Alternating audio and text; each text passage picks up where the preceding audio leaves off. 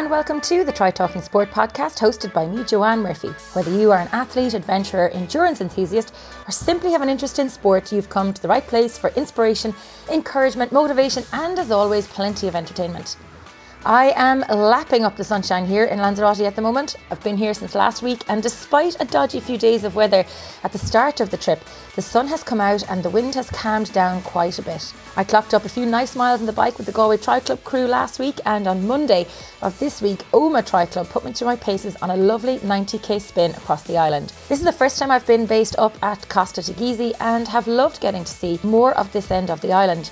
I've been tipping away with my swimming and a little bit of running too. My poor legs don't know what's going on. It's busy here at Sands Beach Resort, and I have seen lots of familiar faces, and it's been so much fun to finally meet some of the people I've been Zwifting with for the past two years and enjoy an in person, real life cycle with them. Great to see Oliver Harkin in person out here too. We've been hosting the Monday Night Zwift Spin every week for almost two years and hadn't seen each other in real life for quite a while. Prior to coming out to Lanzarote, I had a busy week with Women in Sport Week. The Triathlon Ireland webinar was a big hit during the week and hugely inspiring to hear the stories and successes of the Beyond the Finish Line advocates. We also gave away four entries for the Bear events Joe Duffy BMW Clontarf Half Marathon and 5 Mile. Congratulations to Pamela Kane and Emma Joe Whitehead, winners of the entries on our Facebook and Instagram pages. Emma Porter has also been officially welcomed to Try Talking Sport to help support the development of the Performance Hub and the Try Talking Sport website. So keep an eye out for lots more articles, content, and events in the coming weeks. This weekend sees the final virtual event in the Castlereagh Series for 2022.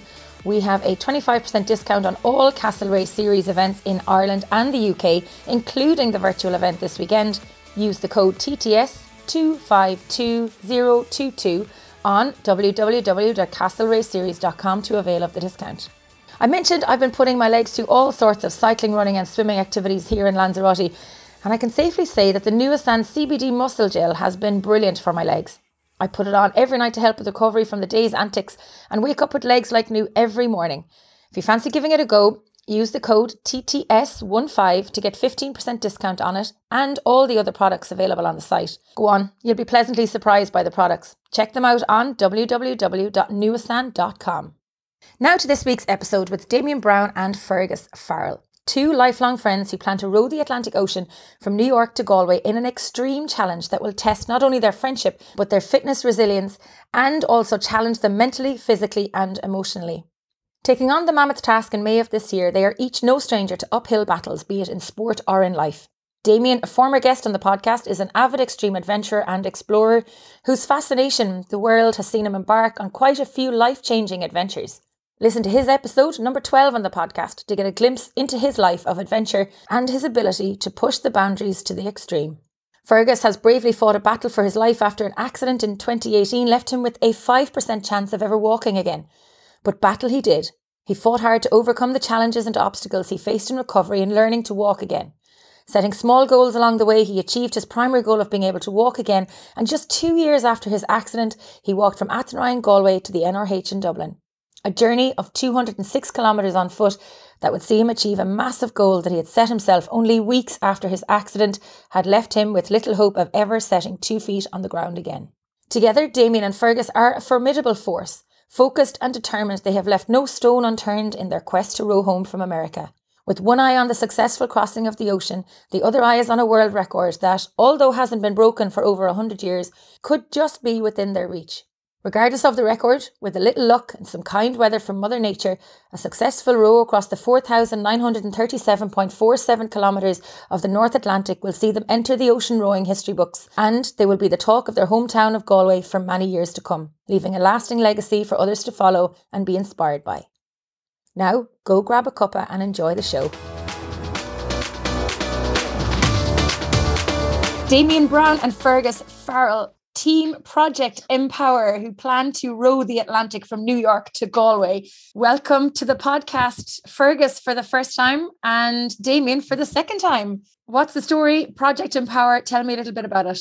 Joanne. Thanks very much. Yeah, it's great to be here again. Uh, it is a another, on my part anyway, um, transatlantic row, but this time um, uh, from, like you said, the other direction. So uh, from uh, New York to Galway, which is both uh, myself and Gussie's uh, hometown. So yeah, we're we're um, kind of very um, driven by the fact that you know um, you do something really hard and you can finish up in your hometown and you can kind of have an impact there on the kind of streets you grew up in and on the the current um, people who are uh, walking those streets and and further afield. You know, we do we do have plans to push this out there as far as we can, and and you know, it's it's um it's a great thing for us to do as as you know friends since we were uh, about 17 or 18 when we first kind of formed that friendship, even though we've known each other since we were about 11 and 12, because uh, that's the first time we uh, clashed horns on a rugby pitch as two young fellas. One of Gussie playing, I call so Fergus, aka Gussie, is what I call him.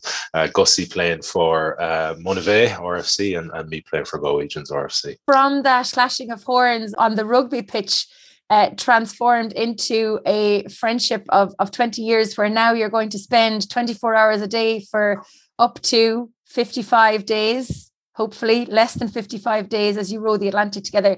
Fergus how do you feel about that?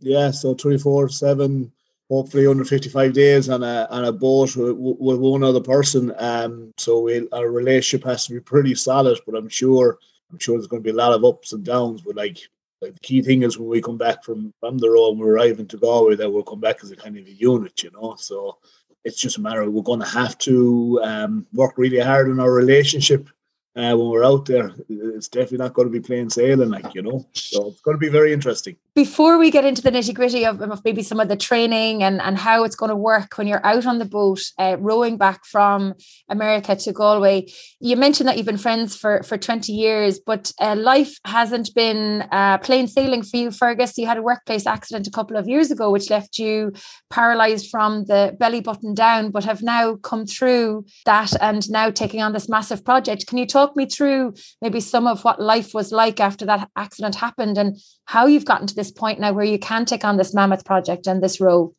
I've been very, very lucky. Um, you know, um, from being classed as a grade A spinal cord injury to to now getting the opportunity to row across the Atlantic with Damo.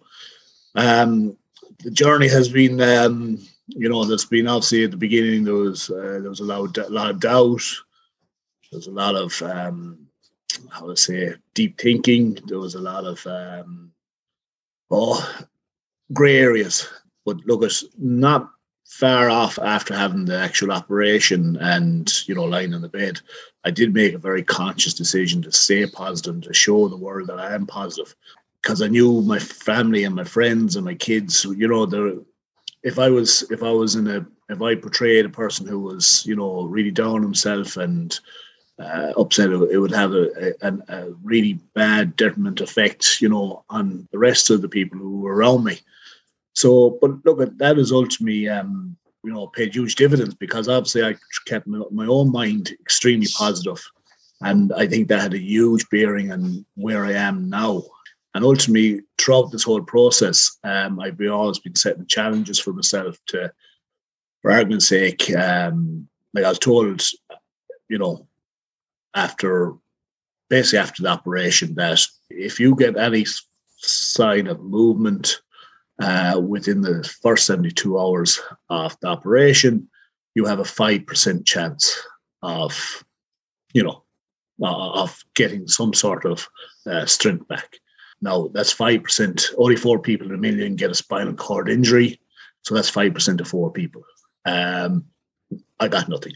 I was absolutely nothing. So after that, then uh, 21 days later, um, got movement in my big toe in the middle of the night. And I thought I was hallucinating. Eventually, the person come in in the morning to help me go to the toilet and stuff like that, get me out of bed. I asked them, "Is my toe moving?" And they said, "Yeah." So the consultants were going around the ward, St. Finbarr's down in Galway, and they came in, and his exact words was, "That's most unexpected." And from there, then just things took off, and that really kept me positive because you know yourself when, when you're moving forward and you're making progress, it's very easy to stay positive. As, and then I, am a huge believer that I, I visualized a lot, um, I stayed positive, and that helped with recovery. And now, as I said, along those lines, I've set challenges, i.e., the first challenge when I got into the National Rehabilitation Hospital was I said to myself, no, I didn't say this to people. I, I just said to myself, uh, I'm going to walk out those doors. Uh, and now I, I did. Um, it wasn't looking likely for a while, um, but I, I stumbled out the doors with the physio on one side of me and the aid the other side of me, which was a massive milestone. Now, uh, little did I know that when I came back out, that I'd realise that, yeah, I might have walked out the doors with NRH, but I'm still extremely disabled. Uh, and the world around me wasn't designed to help in any way. So I went really, really down, and I got really, I got, I did fall into a, a very quick depression at that stage. But thankfully, again, through my friends and family and whatnot, you know, they, they, they dug me out of a massive hole I was in. I don't think I'd be here without them. But then again, I realized at that stage, but what helped me in the NRH? What actually, you know, why was I so positive leaving the NRH and then all of a sudden so depressed? And it was because I set myself a challenge within NRH of walking out through those doors, and that helped me stay focused. I had set myself no challenge whatsoever when I got home. I was just an empty space and looking around me, seeing people doing everything that I was able to do at one stage, but not able to do anymore. Um, so ultimately, when I when I got through the the severe depression side, I, I set myself another challenge, and that was to, ro- to to walk across the country a year from my anniversary. And at that stage, I, I think I could only walk max maybe three or five hundred meters um, at that time, you know, without without um, without having to pretty much collapse.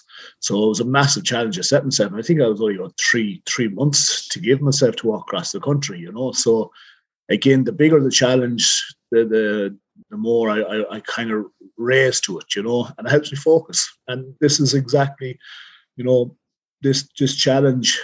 I don't know of any bigger challenge in, in the world, and uh, if it's been a huge, it's been a huge driver to for me to continue to improve and get stronger and get fitter and get healthier and live a better life. So for for that, I have a huge um, thanks for Damo to allow me do the project with him, as it took a huge leap of faith for him to, to take me on, and, and and that's that's how I've progressed throughout the last few years. You know, put challenges in front of me, stay positive, uh, and keep driving on. It must have taken a huge toll on your life in general, Fergus, did it? Um, this might sound absolutely daft, okay, but the accident possibly was the best thing that has happened to me. I has had massive upheaval, but I have come out of it living um, a better lifestyle, a less stressful lifestyle. Um, I now know what really matters in life, where one time I probably was a little bit materialistic and not enough time for people and stuff like that, because everything for me was about being successful at business, um, and everything else was second to that. Where now it's it's not. People are the most important thing to me in life. My family, my friends, and living kind of um, not not putting as much pressure on myself as what I used to. So you know that that might, as I said, might sound daft, but ultimately, I've definitely um, has helped me turn my life around and, and live a better and, and definitely a more fulfilling life and a life that um, I can say I'm proud of. Yeah, sometimes it takes something as big and life changing as an accident like that to, I suppose, get you to sit back and reflect and see on, on what actually matters. So, congratulations on on getting this far. Um, and it's been some hell of a journey for you. Uh, Damien, I want to jump in and ask you a little bit about where you've been and what you've been up to since we spoke last, which was October 2019. You were episode number 12 of the podcast. I know you're now based in Australia, have a, a, a baby that's nearly one year old, that's running rings around you and showing signs of sheer curiosity and fascination with the world, just like your daddy. Um, but where have you been and what have you been up to? Um, let me think back now. October 19, so I would have been post um, Denali, right? And um, so I was at that stage. I was kind of deep in the um, Seven Summits um, project, which was uh, for anyone who doesn't know, is to uh, climb the highest mountain on each continent. Um, and I probably had even finished number five, which was Carstensz Pyramid in um, in West Papua, Indonesia. And I was building up, I suppose, for 2020 and Mount Everest, and uh, and that was going pretty well for a while, and, and training was going great, and I was on a where what I felt in a good space. And I think it was Paddy's Day 2020. the world closed down, and uh, Dash Expedition was put on ice for a year. But uh, in the interim, I met a, a lovely Australian girl called Roselle, and um, and we're now the proud parents and uh, joy-filled parents of little Ellie Nell Brown. Uh, she'll be one year old on uh, 4th of April, so uh, pretty soon. And I did get that attempt on Mount Everest in um, in 2021, all real last minute. Literally, uh, I left Australia um, five days after Elodie was born. It was all a bit mad. Um, I didn't think I was going to go and uh, I was like dealing with the climbing company, and, and they they knew the story. Like, but I was like, listen, we're going to make a call on this after the birth, and then Elodie went, went two weeks over her her due date, so there was all this sort of like craziness happening around that. Like um, I was like kind of going, yeah, this is this is typical, you know. And the group I was meant to be joining was like they had like basically left Kathmandu to start the climb, and I was still in in Brisbane, and I was like, I don't even know if I'm coming, but I want to come. And there's all this like weird emotional. um turmoil towards like something like I had worked three years towards and put in like two incredibly draining and difficult training blocks uh, and wanted to achieve in my life. And then this thing that was much bigger, right? Like the birth of my first child. And uh, they were like clashing totally. Like, and I, like, I was absolutely committed to, to that, you know, and been there for that and whatever kind of, um, myself and Roselle decided after the birth that was good for me. Like I was, I was running with that. Uh, we sat down and everything gone well with the birth, and thankfully, uh, mother and baby were were uh, happy and healthy. So um, yeah, we said um, we sh- I should go. I should give it a, a shot. And there was there was other factors involved here in terms of like finances and that, and, and the fact that like I had sponsors, and those sponsors had been with me since like kind of 2019, 2020, and and I couldn't do it. Like if I post postponed another year. I couldn't do it in 2022 because we had Project Empower and the seats will be 2023. And I was like, sponsors will be looking for their money back. And I'd be like, I don't have your money to give you back. so uh, there's all sorts of um, all sorts of stuff happening with that. So anyway, I went and uh, that in itself was a, a, a massive uh, roller coaster of uh, of um, elements or situations. Like basically, I got COVID while I was there got evacuated off the mountain to Kathmandu, had to isolate in Kathmandu for 10 days, flew back to the mountain, tried to climb Mount Everest with COVID basically, or the remnants of COVID, which is, you know, respiratory disease, so not ideal for uh, high altitude mountaineering. Um, got eventually ended up getting myself into a state. So I, I struggled all the time, massive struggle, massive struggle throughout this like first five or six weeks uh, with altitude sickness and COVID. And then I finally got myself into a state where I was like, geez, you know what? I, I, this could actually happen. I'm starting to feel a bit stronger, start to regain some confidence. Literally the night before we were going to make our summit, the start of our summit rotation, um, our summit bid, um, we got a we got a basically a um, call to a meeting where we were told that all our Sherpa at Camp Two and Camp Four had um, tested positive for COVID. So they all got pulled off the mountain and retested, and sure enough, they all had COVID, so they shut the expedition down. So, um, yeah, that was just, I mean, kind of, it was kind of fitting to the the shit show of an expedition it was. Um, so yeah, basically after that, then um, it was it was back to Australia, and um, I was here for a number of months, and then flew back to Ireland there recently, and, and did a, a good training block with Gussie, and we've just been working on Project Empower and, and trying to bring in funding and trying to, you know, it's a, it's a huge expedition and it's totally unsupported. Like, so we're doing everything ourselves, you know. So uh, it's it's this mammoth kind of far-reaching um, uh, thing, uh, and it takes a lot of work. So we've been working away on that, and uh, and here we are. I think uh, I think you're up to speed. I don't know where to start with asking questions from now on, um, right. but I guess my first question is going to be Damien, why did you decide to invite Fergus to be on the team for Project Empower? Well, Gussie had said to me that he was interested in, um, you know, he talked about you know, how important challenges in, is to him, and uh, honestly, I think it's really important generally to to everyone, you know, and and um, it's a real healthy thing is to continue challenge yourself for for yourself, you know, to to lift yourself up. So he had mentioned to me that he was interested in um, in doing something, and then uh, I think I before that I had said to him that. Um, I was thinking of doing this row in a, at the time it was probably in a four man boat. And then when he had said it to me then that he had interest in, in doing it, I was like, I kind of dialed it down to um, a, a, pair at that stage. And I'd asked my brother originally, um, and the two of us were, were um, set to do it. And then Andy pulled out, Andrew, my brother, pulled out. I had it in the back of my mind that, you know, Gussie was somebody who was um, firstly um, interested and, and kind of, uh, you know, um, wanting or willing to do it. Um, and then, uh, you know, his accident happened, and um, I just was around a little bit and watching him. And then I did the walk with him that he talked about the, the five day walk from Athenry to the, the National Rehab Hospital. And I just saw like a, a determination within him and a, a, kind of stoicism in terms of under the um, duress of a um, challenge like that. And I tell you, it was, I did three days with him and it was not easy. Anybody who, uh, um, walks 50 kilometers in a day on on hard tarmacadam. Like this is just the first day I remember it well. My lower back was in pieces. I was never so glad to get to Ballinasloe in all my life. So um, and and he did um, the next day, and the next day obviously did all five days in a row, and I did I did it kind of intermittently. So just seeing that within him, you know, and um, that all those kind of traits that are needed for a big expedition, it, it was clear to me he was somebody that I could trust and would do the hard work and graft that is needed on the ocean. So um, yeah, basically I popped the question after that. And was the answer straight away yes, Fergus, or did you hesitate, or was this something that you thought, you know, could be one of those big life changing goals that that could give you a huge boost and and fulfill your appetite for adventure and for challenges? So I, I, was nearly going to say no because he didn't go down to one knee when he popped the question. but, uh, but his lower back was killing him. Yeah, yeah. yeah. Uh, but no, um, I think Dale remembers I, I said yes straight away.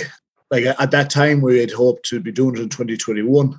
So that was a year out, really, wasn't Damo? And um, uh, yeah, you know, it's sure. just as here like going, this is a year um, to challenge myself, to improve myself. I was here going, yeah, this is exactly what I need in my life um, to continue on the curve I was going on.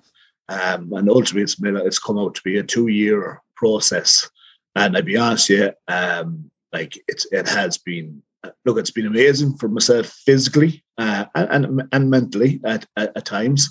Um, but by God, it's been it's been um, because it's all gone through COVID and everything else. Like it has been a massive, massive challenge in every aspect, from the fundraising to you know just st- staying connected with it throughout the whole two years, and you know just now thankfully like it's it's two months out and it's very it's very real. So it's very easy to to stay motivated. But there was times you know going back where you, you know motivation was way in a small bit because of the you know it's so far out you know but like as i said like the minute he said yes asked me i was like yes big time. And um, haven't regretted for one minute and how does the dynamic work between the two of you? Because you're both very strong willed, determined characters. So when the shit hits the fan, what happens? Like if Damien's cross or Fergus is cross, what happens? How, how do you manage that? Because that's something that I imagine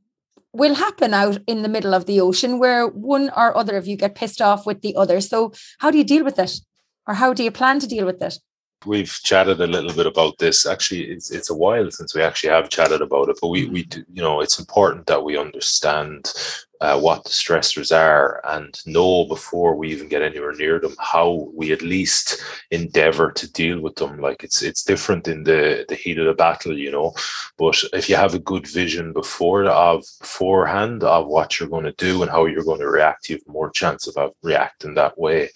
So that that would be the first thing. And and we just keep saying to ourselves um, we can't bottle Linton here. Like, you know, we, you know, if we bottle it, it's just going to come out somewhere down the line 10x like you know so it, it's got to be kind of aired as quickly as possible invented because there's just this one relationship right and there's all this pressure and stress and discomfort going through it so the reality is, it's not going to be perfect. Like there's going to be times where we are fucking pissed off at each other and we're pissed off with everything, the situation, and the other person is going to get the um, projection of that. So it's just really important that we're open and, and really bravely honest in how we um, uh, deal with that in those times, you know, and uh, and just um, and just trust a little bit that the other person is going to react um, uh, with compassion in that moment, you know. So uh, yeah, I'm not I'm saying all these things, and they might sound nice, but the reality is that it's it's incredibly difficult. So just having uh, an image of that before we start is really important. You mentioned the word trust there, Damien, and between the two of you, there must be a huge amount of of trust for you, even pre-project timing, because Damien, you're in Australia, Fergus, you're in Ireland. You need to trust each other that you're both 110% committed to this, committed to this relationship, getting your training done, getting the nutrition, sleep, the recovery, all the factors that need to be considered for this project in the right place. Um, so do you trust each other? Well, without a shadow of a doubt, like um, this this how would I say this is I don't know I might be speaking out of turn, but for Damien, a lot of this is stuff is, is I suppose second nature. You're he's a long time at it, so for me, no problems in having full trust in Damo in relation to his preparation and everything. I think it, it would be the other way around. Damien having trust in me, which has, and I'll, I'll be openly admittedly, which has um, I've given him opportunities not to fully trust me, you know, but I have given. I I, I still believe I I do give as much as I can. Um, so I do. But as I said, from my side of things, um, it it is you know this is Damien's world as such, and I've taken a lot of trust in what he's telling me how to do it and how to train and how to prepare. And I have changed a lot of things, especially now since after Christmas, especially with my my sleep, my diet, um, you know, my rest, uh, hydration. It's starting to pay dividends now more, uh, which is great. I know that means we're two months out. You know, we don't have, we've only X amount of more training sessions, but you know, for me, I have absolutely zero uh, issues when it comes to trusting what Damo's doing on his own. Um, and also what he's telling me how to train and how to do things there's 100% trust from my side of things because I, I see the benefits. I'm seeing the benefits every day. So what's there not to trust? And how do your families feel about you taking on this challenge? Like my parents and brothers and sisters, I think they're desensitized at this stage. Maybe. um, but uh, for Roselle and obviously not not so much Elodie as I shouldn't have the cognition, obviously, but uh, for Roselle, it's not easy, right? Like um, I really well, we both really struggled when I went to Everest, you know, and um, that was very unfair of me, I think, you know, on on reflection. But I um. Yeah how's she going to take this? Like, I don't think it's going to be too much easier, to be honest. Like, you know, it's um, it's a long time to kind of leave them, leave her, obviously with a, a, a one year old. Yeah, I think you know we both kind of struggle with that. It's it's very new to me and emotionally um, traumatic in in terms of uh, um, how it hit me when I got to Everest. Now I will have a little bit of um, I've had exposure to that now, so I don't think it'll be bad in the Atlantic. But I, I know I know it's going to be difficult. You know, I, even if I think of the the moment we say goodbye or like just been away that i know that first week or two is going to be um, difficult. And i think it's going to be much more difficult on her part because you know um, she's out of control. Like i'm in control of everything i do obviously and i i'm very um, secure and confident in in how i do it but she's not you know she's not that person and she doesn't know you know what i feel and what i go through and the experiences i have. So it's it's more difficult difficult for her. So listen, it, there's no uh, nice way kind of to dress that up. It's just going to be really hard, uh, particularly for her. Like for me, um, my parents um, aren't as used to uh, going off doing crazy things, but my parents, especially my parents and my sister, have kind of become very protective of me uh, since my own accident because obviously the stuff I went through and and whatnot. Um, so they're talking a little bit more about the, the, the challenge now, but I, I honestly don't think they understand the enormity of it. Just I'll be gone away for a long time. Um, and that, that that's it's fine with me because you know the, that means that that's less to have to worry about because they do worry a lot about me. Um, that's just in their nature, you know. Um, but for my kids, um, up until recently, um, you know, I was quite fine with that because um, I'm doing it really, you know, to kind of want to show my kids that, you know, if you if you apply yourself correctly, if you keep positive, um, no matter what the world throws at you, you know, you can um, you can achieve whatever you want to achieve if if, you if you have the right mindset. Um, and that's the big thing about this challenge for me is that, that, that I kind of leave some sort of legacy that they can follow, that they can that hey, that's my dad, that's somebody I'm very proud of. Um, so that's huge. But so over the last, cause got closer now. Um, Bradley, my middle boy, he's very emotional. He's a bit actually a bit like myself. Uh, you wouldn't think it, but I be I'm kind of, I can be a bit, bit emotional. Um, but he's now mentioning a lot more and gets sad, saying Daddy's going to be away for two, three months. Um, you know, and that that's that kind of hurts me. And then Amy, who's who's the eldest daughter, she's ten. Um, she's a little bit more cool about it, but she's actually started talking more about it and stuff like that. So she's beginning to feel that you know, realizing oh, that it's going to be away for two or three months, and you know, she's talking about more. And I think she's talking about more because you know, it, it's it's on her mind, which isn't great. Um, and then I got confirmation only a few weeks ago that my boy's communion's going to be on while I'm out in the ocean. I don't mind missing a birthday because look, there's a birthday every year, but communion is a once in a lifetime event, and I'm, I'm going to be out in the ocean. So when I heard that, and you know, and I told him I wouldn't be there for him, he was very upset. Um, but look, we've we've come around that. I'll bring him off and get his soup for the day, and you know, try and you know get around it that way and do a video and stuff like that. So yeah, it's, it's my parents are fine. They're kind of no problems, but uh, my kids, um, it's they're they're showing a little bit of I don't know nervousness or curiosity that they didn't have, and definitely a little bit more emotional about it all. Um, but because I, am doing it for them, really, um, they don't understand that right now. But hopefully, in years' times, they will. So look, I'm bouncing the bad off the good, and I think the the, the, the good side of it is will far outweigh the bad. Absolutely. Yeah. And the legacy that you'll both will leave behind as part of this role will be magnificent, not only for yourselves and your families, but also for us in Galway as well. Um, I'm going to shift the focus a little bit and talk a little bit more about the actual row itself. So, how is it going to work? And talk to me about your new boat because you've recently had the boat arrive and uh, you've named it as well. And I can't pronounce the name of it, but tell us a little bit about the boat and how it's all going to work. I'm really fascinated to know how this is going to work between the two of you. Um, yeah, so the boat was um, built in the UK by a master boat builder called Justin Adkin. Um, he built my last boat, um, but um, that was a, a second-hand buy from me. So I, you know, I, I, I didn't have that kind of direct contact that I had for the last kind of year and a half with on this build, and uh, this is a hand built boat. So normally ocean rowing boats still come out of a mold, but because of uh, the bespoke, bespoke kind of design and um, requirements um, that we've given or we gave Justin, he, uh, you know, he, he he went down the kind of really traditional way of hand building it from from scratch. So that's why it took so long. And uh, yeah, it arrived there about uh, what is it, four, five, six weeks ago, maybe. Uh, go see into Galway, and uh, we haven't actually rode it yet. it literally came.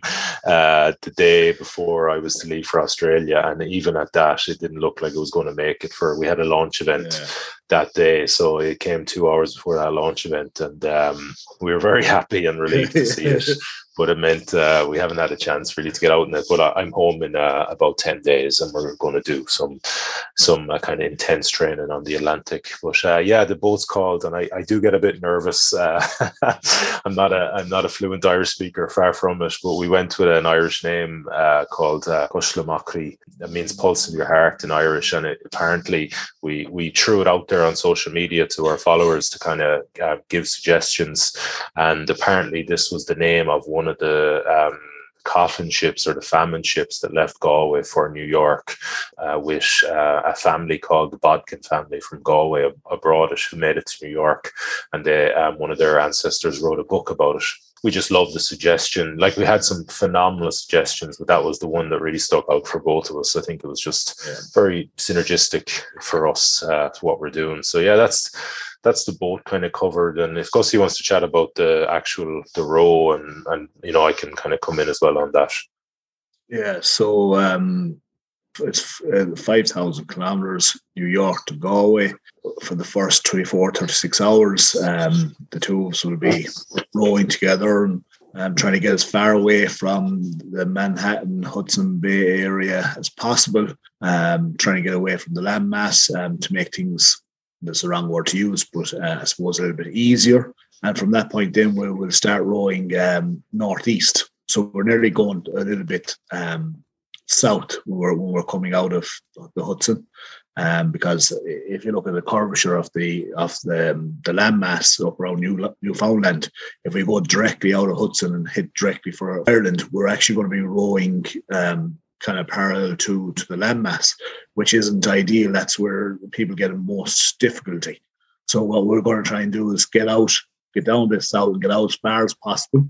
Uh, and then once we're out far enough, then we will we'll try and make a, a beeline for, for for Ireland. And hopefully, one of the big things uh, which should help us is we'll try and get onto the North Atlantic Drift. Um, uh, which, if we do, you know, that will really help with the speed but again, that has massive issues trying to get on that because there's giant eddies on the side of them. And if you get caught up in one of these giant eddies, it's like a big whirlpool and big mass whirlpool that could be 20, 30, 70 meters diameter. And you could be going around in these for a week. Um, and you're kind of at the mercy until it spits you out. It'd be great to get into them. But I said it has it has its downfall of trying to get identified. You know, you get a car. Then also, if if we don't go far enough south, we could be going to bits of the Grand Banks, which is um you know um, I suppose famous to people for for the the movie The Perfect Storm with George Clooney. But it's a really fertile region in the North Atlantic and massive fishing boats and everything like that. But it's also it's notorious for very very very thick fog. Um, so you could be rowing through that um, and literally only being able to see a few foot in front of you, but at the same time still hearing about your, your fishing boats in a distance from you, but you have actually no idea where they are. Um, so that could be something that's quite, um, um, how to say, fearful. Uh, could bring in a lot of different senses. Um, more than likely come across a couple of storms, possible of a hurricane. So there's so much that Mother Nature controls while we're out there. So we will be at that mercy we believe we'll be conditioned well enough that if we do get the the uh, correct uh, weather and everything goes for us, that we'll have correct conditioning and we'll be in the right place to actually go for the world record and and to achieve it. But look, at that's all down to Mother Nature. If Mother Nature lets us do it. Before we go back to talk about um, some of the the weathers and the storms and and the the mapping and that, what is the record? It's fifty five days and thirteen hours set 126 years ago um, by uh, the first people to ever row an ocean, two Norwegians who were living in uh, America at the time and working on, I think they were kind of dockers or something in New York. And, and one of them had this idea that um, he would make them famous uh, and they'd make their riches by rowing across the Atlantic and, and doing talks in London and Paris about it. And uh, and they made it. They were called um, Harbo and Samuelsen, and they made it to London. And then they actually they um, rowed then when they got to London or to the UK across to France. And unfortunately, nobody cared. they kind of went back to New York with the tails between their legs. But yeah, an incredible kind of story that, like, you know, if you compare what we're doing to what they did, it, it's you know, it's honestly, it's kind of night and day to a certain extent. Like they they were in a, an open rowing boat. They had all their supplies, you know, including water and, and canned food uh, on the boat. And then, you know, at night they just pull a tarp over themselves and go to sleep, like, you know. Um, uh, so uh, navigating with a sextant, you know, um, and they still made it. And they made it 55 days and 13 hours to the to Scilly Isles from Manhattan. And it's been attempted 18 times since that by pair boats and nobody's got anywhere near. Well, sorry, um, a couple of Norwegians a few years ago made did 58 days, but that's as close as anyone's come to breaking it. Um, and only of those 18 boats that have attempted it, only six of them have actually got across the Atlantic. So um, it just shows you like those Harbone and their their their story is just absolutely astronomically incredible. Like, but uh, we have nothing but kind of um, the utmost respect and and you know the world record for us is um it's just it's something that gives us real direction in everything we do. But like you know we know that like even if we were to break it it doesn't compare to anything what they did. And and you know like again just nothing but like admiration and respect for them. And but it, it's just it's a nice thing for us to to try and aim for. And it's where our standards lie you know? So it gives great purpose around every decision that has to be made and all our training and all our preparation and how we set out the boat and you know every like I said every decision in, in the project. So um, yeah, but a pretty incredible story it's hard to believe it's 120 something years and when you consider all of the advances that have been made over those years in terms of the boats and conditioning training recovery everything we know about our bodies now that wouldn't have been known 100 years ago or even from the materials that were used in the boat versus maybe what you guys might use. Um, it's mm. incredible, really. I, I, like the idea of you having the world record as the target as well. I can kind of get that, that it's not just the target being to, to row into Galway City. I presume it's the docks you're going to try and row into in Galway, but that it gives you another sense of the, the time element of it. Because you could say, or oh, we'll just do it and we'll just do it to finish it. But at least now you have some sort of a goal or a target to achieve. Fergus talked to me about uh, these weather things because how do you deal with the hurricane or with the Gulf Stream and the North Atlantic drift if it doesn't go your way? Like, what happens out in the ocean? Do you even know? Um, well, I suppose that's going to be a huge learning curve, especially for me, as as I've, I've never done anything even remotely like this. Um, like the first time I ever actually went out in the sea was a couple of years ago or a year and a bit ago on our Curragh row from Narran Islands in. And now, obviously, Damien has a, uh, um, a good experience from his South Atlantic row. Look at it, if a hurricane comes, like you literally will just hunker down, um, uh, put out the power anchor, and you literally hang on for dear life. There'll be a place where you can, I suppose, it's near like a seatbelt to strap yourself in so you're not thrown around the the small little space you have, and uh, you just ride it out. Um, now the boat itself is a self-righting boat, you know, so there's no issues there. And like when you're in there, you are pretty safe. Um, it's just a matter of you know when you're being thrown around, um, that you're not actually um, physically hurting yourself or getting a head banged or whatever. You know that that would be, I suppose, the most dangerous um, thing that could happen to you. And that's the same with the storms. You just literally get in the cabin, uh, put out your power anchor, and just hang on and ride it out. Uh, and, and there's not much more you can do. You can't obviously you can't be out and you can't be rowing. There's going to be there's going to be days there where we're going to have to do that no matter what. And and, and, and when we get the good days, we're just going to have to make up the mileage. And I think that's for me, anyways, and I think also for Damo, the big thing is that the world record is there just to keep us focused, to keep us moving, and to, you know, something for us to push at rather than just saying, we'll see what the day brings. That, mm. that just doesn't sit in my mindset at all. You know, I have to, there has to be something there in front of you to push for, to, to get the most out of yourself, you know, because at the end of the day, like Damien, I don't think like if we can do it in under 55 days and it does happen that way, that's great. Because I don't want like I don't want to be out there for 90 days. I don't want to be out there for 100 days. I want to get home. And when I leave New York, the only thing I have in my head is obviously what we're doing right in front of us there now. But I want to get home. I want to row into that Galway docks and see people there. I want to see my family. I want to see my kids. And that's what's most important to to me. Um, you know, so you know, whatever we have to do, we will just do it. And hopefully, if these storms do come or a hurricane does come, that we just hunker down, survive them, and get on, get back rolling. you mentioned there that for like the first 24 36 hours you might try and row together to get away from manhattan so then once you do get away and you're on the right path back to, to ireland how does it work yeah, we have a pretty um, detailed plan around that. So basically, uh, like first 24, 36 hours is twos up nonstop, uh, apart from eating and um, a bit of documenting because we're doing a documentary around this. Um, and the reason is, as Gussie talked about earlier, is to get away as far away from New York and the landmass and the um, tidal currents and winds and all that. And then we're going to go into our default pattern, which is two hours on, one hour off. So basically, that means that say I start at 6 a.m. Gussie will come on the oars at 7 a.m. We'll row together for an hour, then I'll get off, he'll row on his own, and we'll just cycle through that 24 hours a day until we get to the. Well, you know, there'll be a bit of learning around this, but that's our that's as we start, that's the plan, that's our default pattern, uh, shift pattern. And then at night, um, from midnight to 3 a.m., one of us will row for that three hours and then um, at 3 a.m. we'll swap and the other person will roll to 6 a.m. So that gives us both a three hour window to kind of get a, a half decent block of sleep. And then uh, we have other kind of shift patterns that we can consider depending on, you know, the, the kind of um, the conditions and what we're facing. But uh, I think that's that's where we're at right now. So that would mean 15 hours rowing each uh, every day, and um, eight of those will be eight of those hours will be together. And the reason, um, and something we haven't touched on, and, and something around the world record and, and, our goals and all that, is that we've um, a totally kind of innovative design in, in how we've set up the boat. So traditionally in ocean rowing, people sit, if there's two people rowing at the same time, they sit in front and behind each other, and they both have two oars each.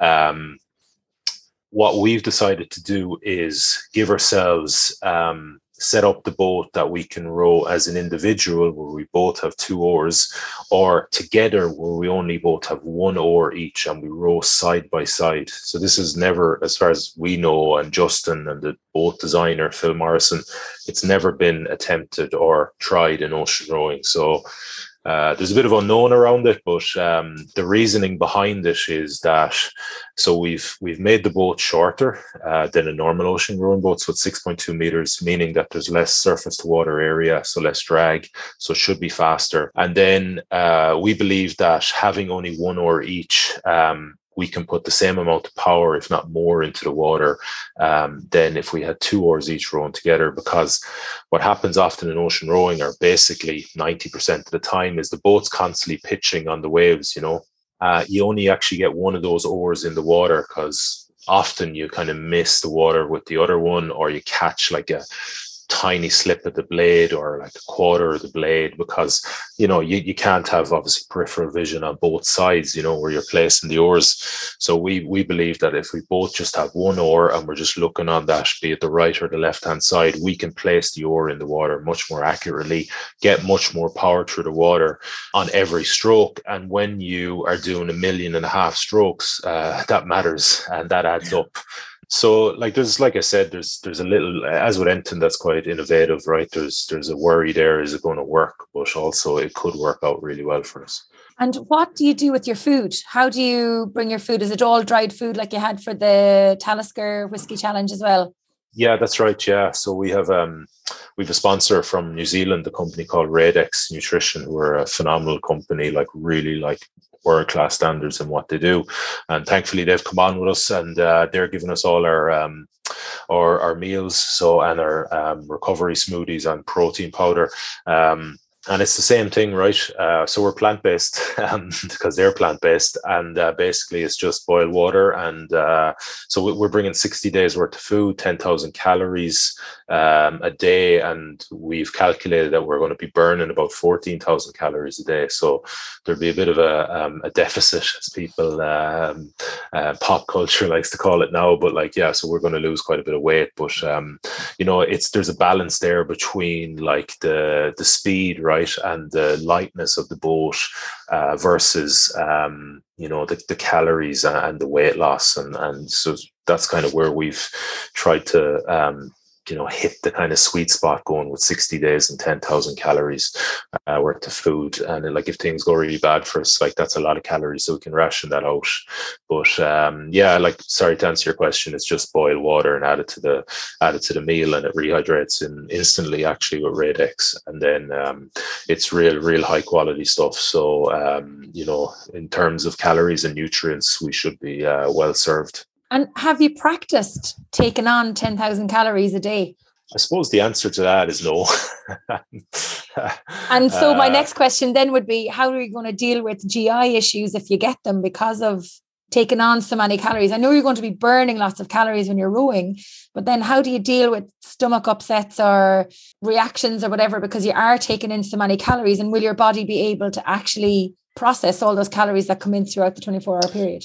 Yeah, well, we'll trial this, you know, when we get out on the water in a few weeks in Galway, and uh, firstly, just to see how we react to the meals at uh, at sea, you know. Um, now it, it's probably a little bit of an unfair kind of trial in terms of we probably won't react very well because none of us have been on, we haven't been on the sea since we did the Curragh Row that Gussie talked about. But um, at the same time, it has to get done. Like so, uh, you know, you get a good feel for um, in terms of taste and in terms of like tolerance to the to the taste like if, if this is something you can deal with for two months. Um, and then we'll run through uh, like the plan is to just kind of do as many dress rehearsals as we can in terms of processes and all that sort of stuff. So uh, yeah we'll run through it and see how it goes. But the reality is is that there's going to be great discomfort in this um, in this uh, in this expedition. And um, ideally like so we're taking in 3200 calories worth of um, dehydrated meals but the other uh, 6800 calories is as close to kind of food that we eat day to day as possible like so it's all snacks right? Uh, things like like things that are real calorie dense uh, so things like loads of nut butters like be the almond cashew hazelnut protein powders uh, mct oil olive oils you know things again coming back to density of calories. Uh, and then like protein bars, flapjacks, and then we have little treats as well. So, so the, the, I think the thing is not not to move too much away from that should help as well in terms of dealing with any issues that come about. But you know, there there there quite possibly might be there anyway, and there, there might not be a lot we can do about it. What are you most looking forward to? For for me, um, it's definitely about getting um, getting pushing off and so again, I, am huge into visualization. So the big thing is for me is uh, there's three things: pushing off and and eventually getting the, you know the, the Manhattan, New York landscape um, out of vision, out of sight. Uh, second one will be just I seeing what sort of uh, wildlife actually we encounter while we're out there and how close it is and how personal that contact gets. That's a big thing. And then thirdly, it, it's, it's it's about seeing Aran Islands and uh, going for it just getting in, you know, the, those last few hours or however long it takes. But they're, they're the three massive things that I visualized about. Um, and I hope what I'm visualizing materializes, you know. So yeah, they're, they're, they're the three big things that I, I, I'm, I'm looking forward to. We'll have to set out the bonfires. You'll have to get the residents out in the Aran Islands and all the way in along the coast from Connemara to have the bonfires lighting when you're coming in, whether it's the middle of the day or the middle of the night. Damien, for you, uh, what are you most looking forward to? There's something very special about like putting your heart and soul into something and actually like making it happen. Like I've had this experience with a few things I've done. Things that come up for me is the Marathon des Sables and um, the, my my solo Atlantic row in, in 2017. You know that that moment when you start is very very special emotionally. Like just some sort of peak experience, you know. So that leaving New York and getting that push away and, and out into the Hudson and, you know, past uh, Battery Park and past the Statue of Liberty. And then something that came up a lot for me. And I remember when we rode um, the Curragh from Inishowen into um, the docks when we passed um, Mutton Island. I remember thinking, "Fuck me, what is this going to be like in two years' time? Like when we come in here." And it hit me hard then. Like, and I, am getting a bit emotional now thinking about it. I just think that is just going to be the most incredible feeling um, when we get to Galway. So yeah, and um, if what I'm feeling now is anything to go by, I think it's just going to be extraordinary. Like you know, so so that is something to um, uh, something to look forward to, to say the least. And Damien, have you learned to swim since you rode the Atlantic? no, not just yet. But at least this time I have somebody on the boat with me who doesn't also know how to swim. So uh... I'm not sure if that's a good thing or a bad thing. I, I have one more question uh. for you, um, just out of pure curiosity. But I know it's an unsupported row for you two guys out in the middle of the ocean, but I, I presume there will be support on land giving you guidance or advice of, of weather and, and things like that coming in, or, or is that something that actually is even factored into the row? Yeah, so we do have a, um, um, a really good guy, Chris Martin. Uh, he's going to be the weather router for us. Um, so he'll be giving us information on a, on a day-to-day basis. But he's actually give us a rough mileage each day, what we should do. It's just another way of us um, dividing down the challenge on a day-to-day basis according to the weather that we is we're meant to be encountering. So I, I think that's going to be a really another good thing to keep us really focused. And yeah, and that Chris Martin has has has rowed um, not just one but several oceans. So yeah. um, really, really top, top, top weather uh, router. Yeah, we'd be in really good hands there. And he's very, very important to the whole the whole row. So he's extremely important. And if any of the audience listening into the show want to support you, is there any fundraising that's being done or how can they support you? Are we following on Instagram and Facebook or what's the story? Yeah, so um, well, unfortunately, I think this uh, podcast is going to go out a bit too late for uh, an immediate support thing that we're doing at the moment, which is a, a competition for one person to, to or sorry, well, one person plus one to come to New York, so and be the person who pushes the boat away. But um, outside of that, we have um, big plans to kind of share this uh, this journey as we go. So kind of similar to what I did before, bringing a, a, a unit called a, a BGAN, which is a broadband satellite uplink, where we can link onto the satellite and send like little photos and little videos home. So so we're going to do that, and I'm going to do. Um, I have my own podcast that I did in Everest, and I'm going to do that again on the on the row. So daily, kind of like kind of review of what we've gone through that day. It's called Deep Roots Podcast. So so people can definitely follow us, and I think um, if they're getting anything from us, is just to share what we're doing, you know. And the more people, the more eyes we can get on this and, and what we're trying to achieve, just the better. Because then we have you know propensity and capacity to to touch uh, people with what we're trying to achieve. And and and the ultimately like we both have touched on here in, in the conversation is leave that kind of lasting legacy. Well thank you so much for joining me today. Fergus in galway Damien in Brisbane in Australia. It's been a pleasure chatting to you both. I can't wait to see how things all unfold. And I need to put the date in the diary that you're going to be coming back into Galway because I'll be there to welcome you home. The very best of luck with all of the rest of your training and preparation. I can't wait to see you come back into Galway. Thank you. Thanks so very much. much. Yeah, it's Thanks great to be on. Us. Thanks for tuning in. I hope you enjoyed the show. You can get in touch with any feedback or guest suggestions by emailing me on trytalkingsport at gmail.com. You can follow all of our activities and podcasts on Facebook, Twitter, LinkedIn, and Instagram. Pop by and say hi and let me know what you think of the show. If you're new to Try Talking Sport, please do check out some of our previous episodes. You will be impressed and inspired by our guests. Finally, be sure to sign up to our new e-zine featuring articles of interest, some great discounts, and the inside track on supporting your triathlon and endurance sport journey wherever it may take you. Sign up on trytalkingsport.com, takes 30 seconds, and I promise I won't bombard your inbox with emails, just the good stuff. Until next time, stay safe, keep smiling, and remember to look for fun and adventure in every day.